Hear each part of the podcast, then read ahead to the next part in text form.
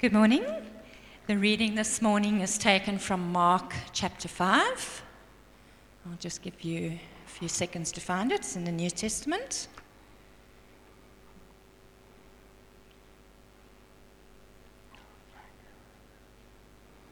They went across the lake to the region of the Gerasenes. When Jesus got out of the boat, a man with an evil spirit came from the tombs to meet him. This man lived in the tombs, and no one could bind him any more, not even with a chain. For he had often been chained, hand and foot, but he tore the chains apart and broke the irons on his feet. No one was strong enough to subdue him. Night and day, among the tombs and in the hills, he would cry out and cut himself with stones. When he saw Jesus from a distance, he ran and fell on his knees in front of him. He shouted at the top of his voice, What do you want with me, Jesus, Son of the Most High God? Swear to God that you won't torture me. For Jesus had said to him, Come out of this man, you evil spirit. Then Jesus asked him, What is your name? My name is Legion, he replied, for we are many. And he begged Jesus again and again not to send him out of the area. Thank you, Tracy, for the reading of the Word of God. You know, in some churches, people, when, when the Word of God is being read, they stand. We are, people are asked to stand because of the, you know, the, uh, just the respect and the reverence for God's Word. And, but we do have respect and reverence for His Word. But we want to welcome you again here this morning. It's wonderful just to welcome all of you to our service today. And we're going to deal with a topic that is so vital today. It is not a common thing among people, but it is common in certain areas and certain territories. That's what we're going to focus on here this morning. And I pray that this morning we will be challenged and we will realize that we dare not open the door for anything that is not of the Lord.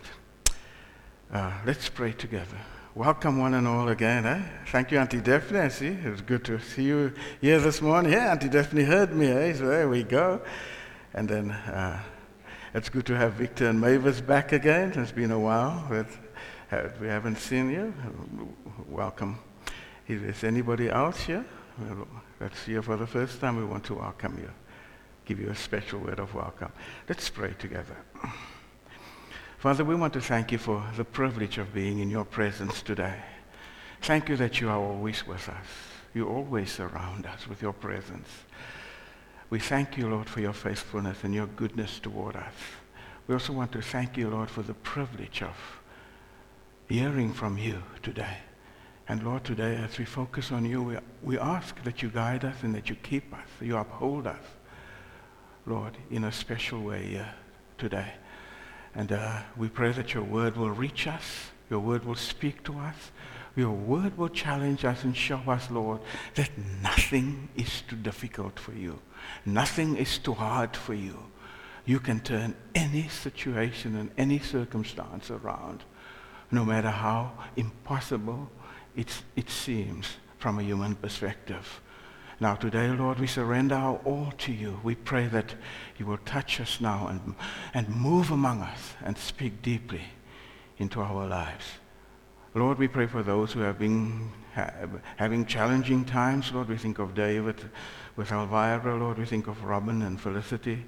Lord, we even think of JC all the way in, in Centurion. We pray that you will just be with Anita and John and the family at this time, Lord, and we pray that your hand will be upon them, that your blessing will be there, Lord, and thank you that JC is busy recovering all the time. Thank you, Lord, for your presence there with them. Lord, you know this family's been through some challenging times, but thank you, Lord, that despite all of this, you've been there, Lord, carrying them and keeping them by your grace. And there's so many of us. Each one of us have faced our own individual challenges. Yet, Lord, you've kept us, you've protected us, you've been with us, and we honor you for that. We pray your blessing upon us now and upon your word in particular as you speak to us. In Jesus' name we pray. Amen. There's a young lady right next to Rebecca here. We want to welcome you. Give you a special word of welcome. Thank you. Uh, there is another side to your deliverance. That's the title of the message. Remember, our theme for this time is there's another side to your story. And last week we focused on the, um, on the Lord taking the, uh, the disciples through a storm, and there was another side to their storm. Now there's another side to your story in terms of where you are at at this present moment. We do not know what Legion, the man of the tombs, did or did not do. Whether he was abused, had a bad childhood, had become involved in mind altering or mood altering drugs, or participated in a form of Satanism. We don't know why he found himself where he was. But we do know he was forced out of the village. Root causes and diagnoses aside, Jesus arrived at the right time. At the right time. Did you hear that? No matter what had happened, Jesus arrived at the right time. He always arrives at the right time. He arrived at the very burial grounds where the corpses of the people who had lived their sad and hopeless lives in this place ended up. Legion lived in the worst possible environment. And maybe you look at your life and you say, My family life is the worst possible environment. My workplace is the worst possible environment. The community I live in is the worst possible environment. Whatever you say, I want to say that Jesus arrives at the right time to transform your life and turn things around. There was no word of God in this environment, no freedom in this place of death and uncleanness. But the Lord had ordered his disciples to accompany him to that very place. That very place where you find yourself. That's where the Lord is as well. Jesus can change, release, or deliver a life for the better. When Jesus and his disciples came to the mostly Gentile region, you must remember this was not Jewish, this was Gentile region of the Gerasenes. They were met by this man whose life has been destroyed by what we call demonic infestation. His life was infested with demons. Now, three worlds meet in this strange story the underworld of evil spirits, the visible world of human experience, and the higher world of divine control. This is not a story about Jesus curing mental illness. It is a story about Jesus defeating the demons. We must remember that. To be more precise, we should speak of this man as being demonized, is a better word. He had in this, in his person rather, the actual presence of evil forces. He had the actual presence of evil forces within his very being. This is different to having an evil nature. This is different to having an evil character. He had within him the presence of evil forces. But praise God, no matter where we find ourselves, He can turn our lives around.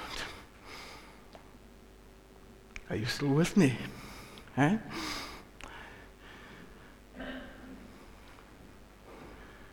My first point I want to make is no one is beyond the Lord's reach.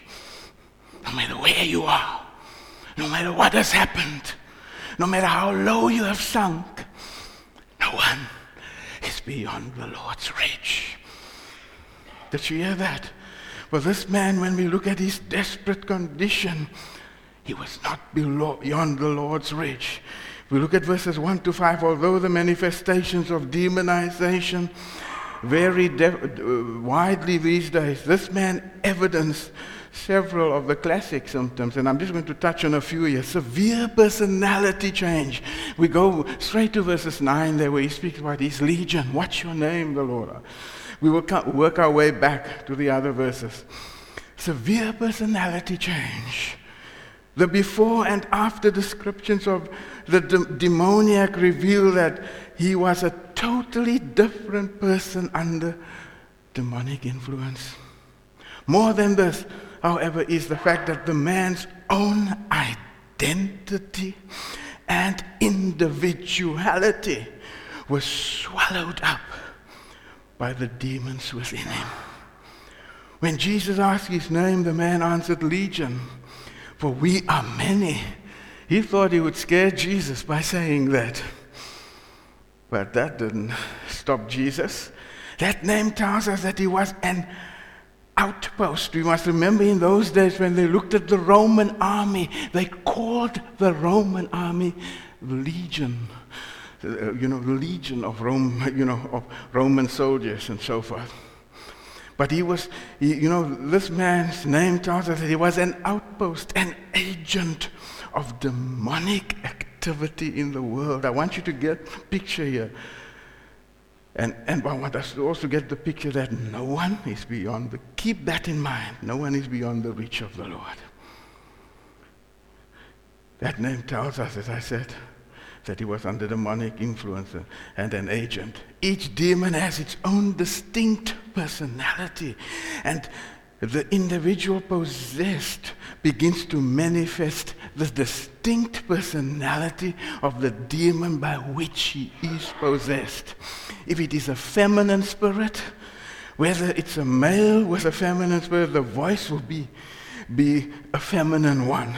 If it's masculine, the voice will be very manly. You might say, Pastor, why are you dealing with that? We need, we need to deal with this, and we need to see what Jesus is able to accomplish despite this.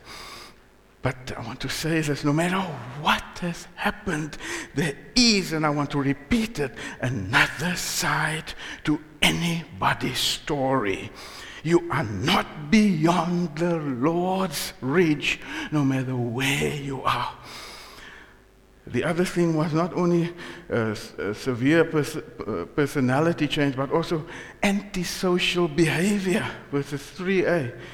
The conduct or behavior of this individual was obviously antisocial. That is why he was living in solitude among the tombs, away from civilization. His description, naked, living among the tombs, is the description of someone who has lost his identity. Have you lost your identity here this morning? He has no family, no home, no place in society. He might as well be dead, which may be one reason he is living among the tombs. Any contact with the dead or the tombs of the dead in biblical times would render a person ceremonially unclean and unable to sacrifice at the temple. He was isolated from human contact.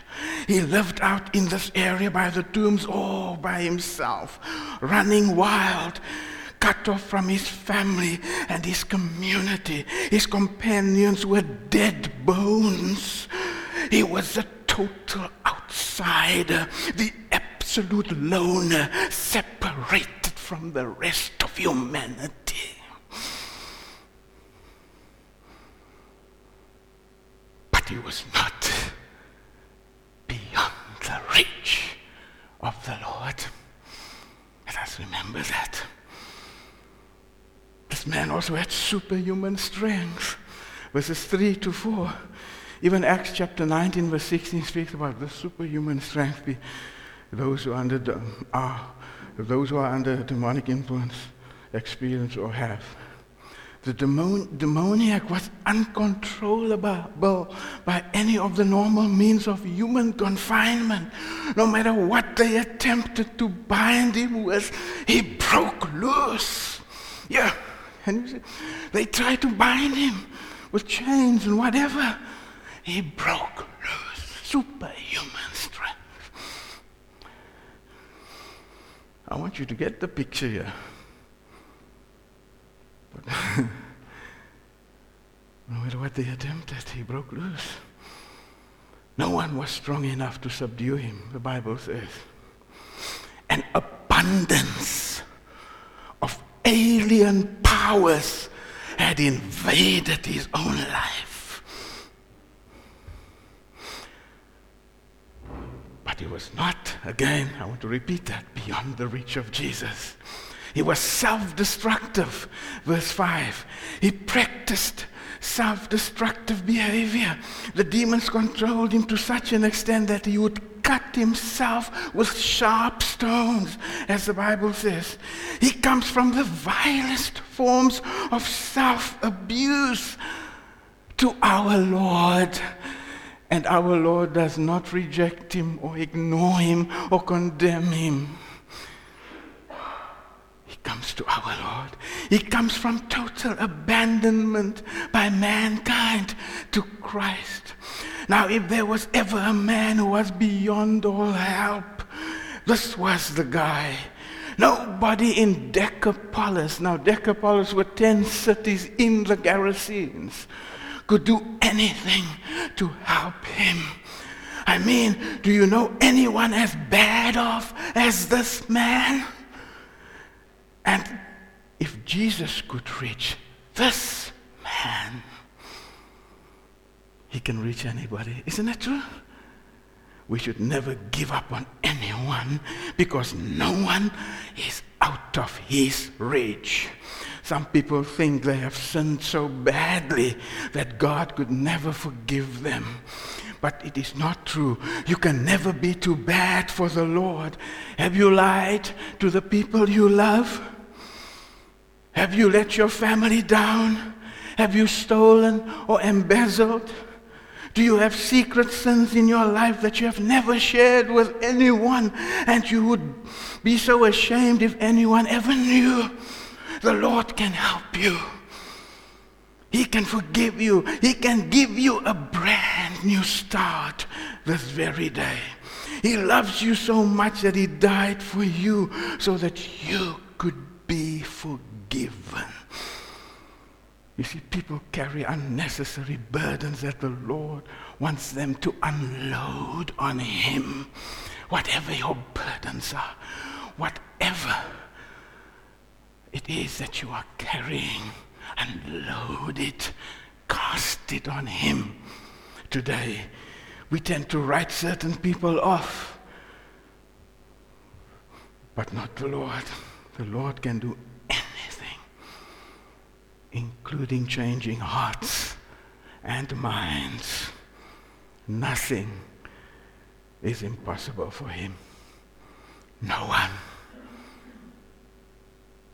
is beyond the reach of the Lord. There's another side to your story. But secondly, no evil power can dominate Jesus. And if no evil power can dominate Jesus, that means that no evil power can dominate you and I if we are children of the Lord. Did you hear that? Jesus rules over the forces of evil. Now, last week we looked at the miracle of Jesus calming the storm at sea. Jesus demonstrated his power over nature. In this matter, Jesus displays his power over su- the supernatural, particularly over Satan and his demons. Jesus was not intimidated. He stands his ground, and we see his absolute power over Satan and the demoniac in several ways here. And that's, we've got to use those key words here this morning. You know, the first thing is physical submission. Verse 6. Here we have the demons physically, uh, the demons physically possess this man.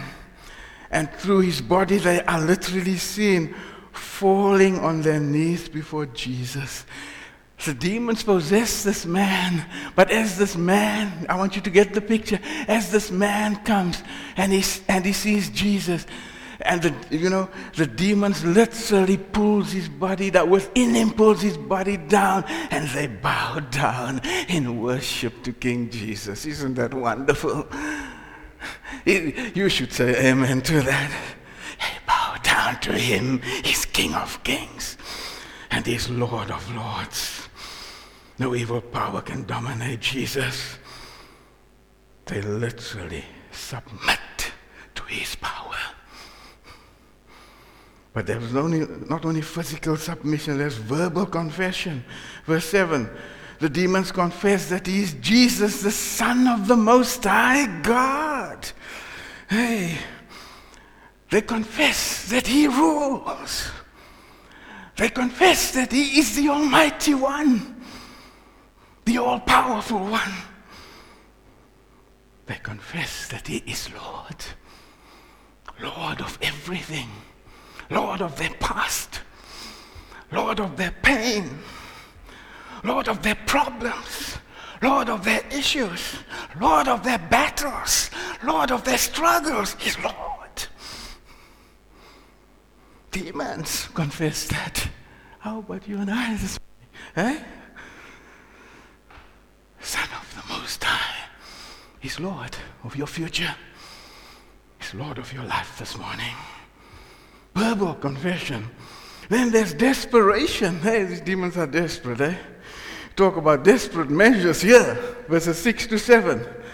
When a demon resorts to calling on the Lord's name to help him, oh, you know he is desperate. Isn't it true? You know he is desperate. And that's what happened here. Desperation. Demon calling on the name of the Lord. That's why I say every knee bows before the Lord. No matter how far you are, no matter how many times you say, I don't need the Lord in my life, there comes a time when you need, you will bow before Him and confess that you are Lord. And that's what happened here, eh? desperately. What about fear of punishment, verses 7b? The demons recognize Jesus authority over them, and they know that he has the power to punish them for evil. And they think they were thinking of future. Future punishment here. And present as well. But more so here. That Jesus has the power to punish. We must remember we as Christians are not being punished. We are being disciplined if we are children of the Lord. But here, it was fear of punishment. And there's so many religions worshiping God, they say. Worshipping a God that they fear. We don't have to. We have instant and immediate access into His presence. How ironic if you think of this, your fear of torment. The tormentor pleads not to be tormented. He's been tormenting everybody. Have you, have you discovered that so in life? If often the tormentor doesn't want to be tormented, but he, he'll torment everybody else. Eh? Have you, do you know circumstances and situations like that? Let's not even get into that here this morning, because that's not the point. Obedience, uh, another one there is obedience to Christ's command, verses 8 to 9. It is one thing to give orders to those on your side, and they obey you. Isn't it true? They're part of, part of who you are. They're part of your life. They're even part of who, if you are in leadership at, in your work situation. It's, it's one thing to give orders to those on your side and they obey and they submit. But imagine giving orders to the enemy and they obey. Giving orders to the enemy and they obey. That is how much power Jesus has gives orders to enemies. He gives orders to whoever is involved in whatever, he gives orders. He stops. He deals with whatever he needs to deal with. And then again, we come to that their great number. Yeah, no evil power can dominate Jesus, and, and if you are his child, should not dominate you. When Jesus asked the demoniac his name, it was not without significance. I already said that earlier, for he was, I believe, asking the demons to reveal their identity.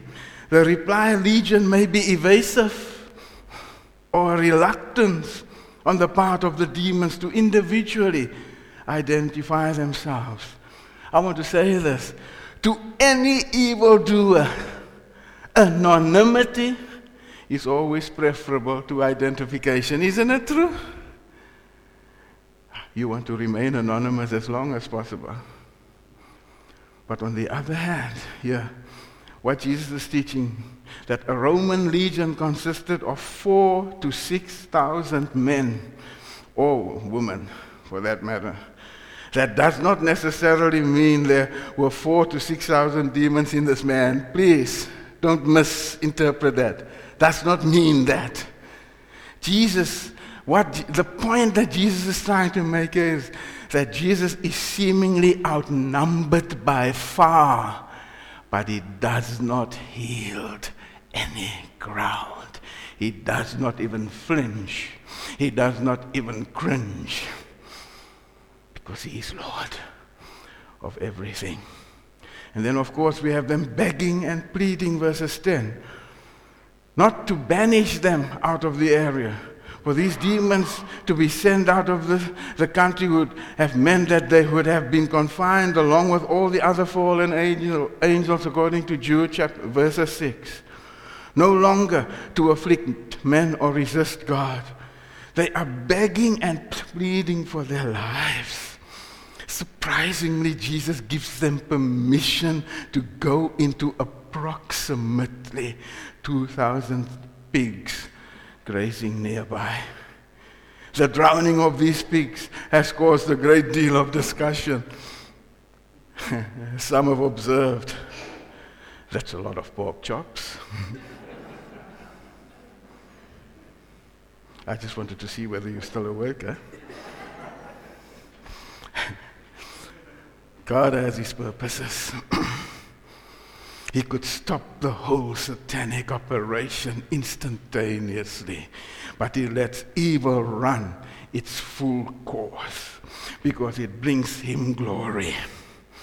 It brings out the wonder of his grace. He allows it. If not through humans, he will allow it through animals to reveal of His grace. But what is also revealed here is that these demons are destructive. Any d- demonic activity, they are destructive to that man. They destroy his personality and they make him suicidal as he cuts at himself with sharp stones. And now it becomes obvious just how destructive they are. The wholesale slaughter of these pigs dramatically illustrated the destructive purposes of the demons. Jesus is visibly making a demonstration of his ability to free a person from thousands of demons, or many demons. That's another, put it in those words. What our Lord gave the people of this territory was much greater than what he took away. Get the picture? Much greater than what he took away. So, what has happened in your life? You say, hey, this has happened. I've lost this. I've lost that. Yes. From a human perspective, it might seem as if it's the end of the road for you. But what the Lord has allowed to be taken away, He will replace in much greater measures. He will come through for you, no matter what. And then finally, here this morning, no one can remain neutral. Verse, the third point from verses 14 to 17. We end on the note of the demoniac's deliverance rather than the death of the pigs. The, the townspeople were concerned about that. Whereas he had previously been enslaved and bound, he was now delivered from demon possession. He who was once wild and uncontrollable was sitting quietly, the Bible says, at the feet of Jesus. How do you like that? Once an instrument of satanic opposition against the Messiah, now a witness to his power. Once naked, he is now clothed. Once a menace to society, now a messenger with words of deliverance and healing. The response of the residents that Christ leave their country is that they were motivated by fear and materialistic considerations. They lost 2,000, 2,000 pigs already. What else would his presence cost them? That's what they were thinking. They began to sense that there was one far more awesome, though, much more to be feared than Legion. It is ironic that while the demons did not want to leave the country and pleading not to leave, the residents of that land did not want the Messiah to stay. Isn't it amazing? The delivered demoniac pleaded with him that he might accompany him. He who feared the Lord's arrival now dreaded his departure. How do you like that? The de- demoniac is so grateful to Jesus. He asks to go with him, but Jesus tells him no and sends him back to his family. He says, Go back to your family. Go back to your town and tell them how much the Lord has done for you. You've got to go back and speak about the goodness and the greatness of the Lord. You need to go back somewhere. If you need to this morning, go back there, as the demoniac did Tell them how he has had mercy on you. The man obeys Jesus. His trust is in Jesus. He is obedient to Jesus' command, and he becomes an active witness on Jesus' behalf. Once you have met Legion in the pages of Scripture, you can never forget his radical transformation. I want to say that you must make a choice about Jesus. Jesus is real. He's God's Son. He, he arose from the dead. He is risen. Will you trust him like the demoniac did? Or will you push him away like the towns, townspeople did? What are you going to do with him this morning? You can only do one or the other. No one can serve two masters according to Matthew 6:24. You cannot do both. You must make a choice about Jesus. Will you choose him today? Whatever the depth of your pain, the wreckage of your life, the long trail of wasted years behind you, there is a road back to God today. Jesus will not run away from you. He will run to you as you reach out to him. Or even if you don't, you can come to him even if you are stripped of everything. I want to repeat that. You can come to him even if you are stripped of everything, full of demons, covered in bruises, wounds, and rotting sores, unwashed, unloved. You can come to him. He is ready to deliver you. Legion knelt and shouted, pleaded for escape from torment. And what are the first words Christ says to him in verse 8? Come out. Come out. He is addressing the alien force of wickedness within Legion. This morning, the Lord says, whatever you are dealing with, Lord is saying to it, come out. Anger, come out. bitterness, come out. Excuses, come out. Self pity, pride, come out. Fear, come out. Unworthiness, come out. Blaming one and all, come out. Come out. What is it that Jesus is speaking to you about? And he says, Come out. He's addressing the alien force of wickedness within you. Here is the life of one man. It was a ruined and destroyed life until he met Jesus Christ who delivered him. The Savior healed him.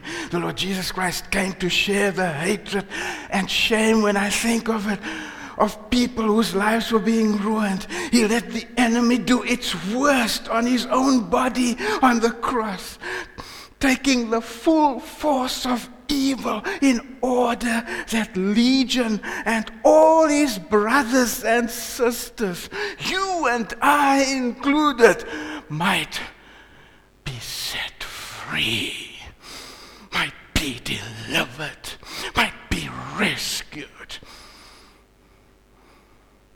might be redeemed.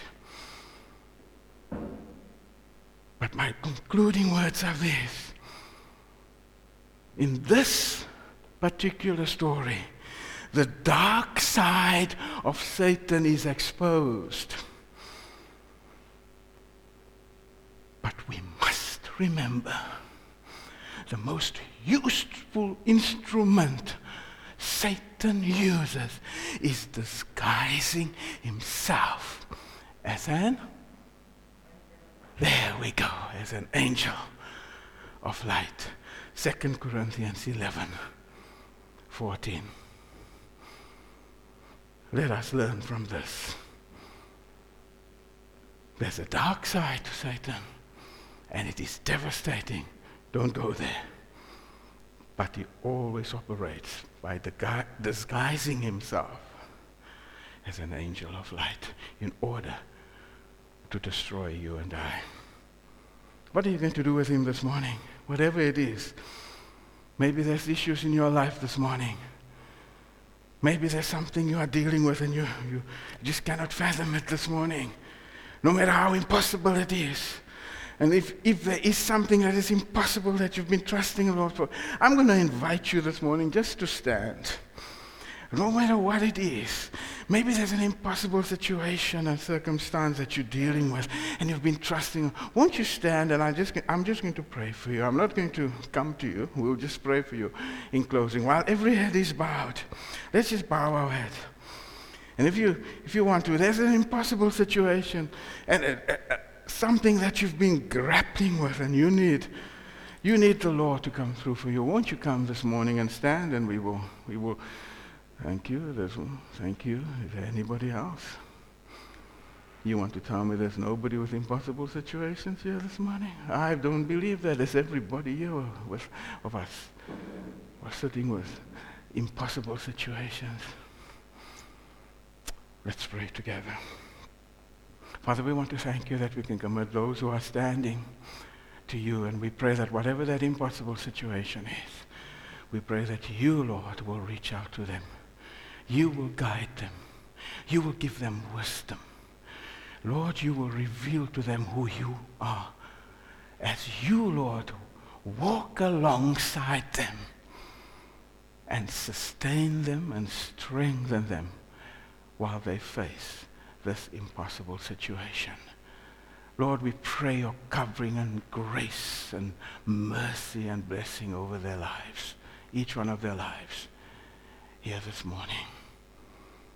And for those, Lord, all of us who are gathered, whatever our impossible situation is, we bring it before you. We lay it at your feet. We unload it this morning, Lord. And Lord, we ask you to have your way with us. Thank you again for this morning, Lord. Won't you bless us as you continue with us further? In Jesus' name we pray. Amen. Mm, thank you.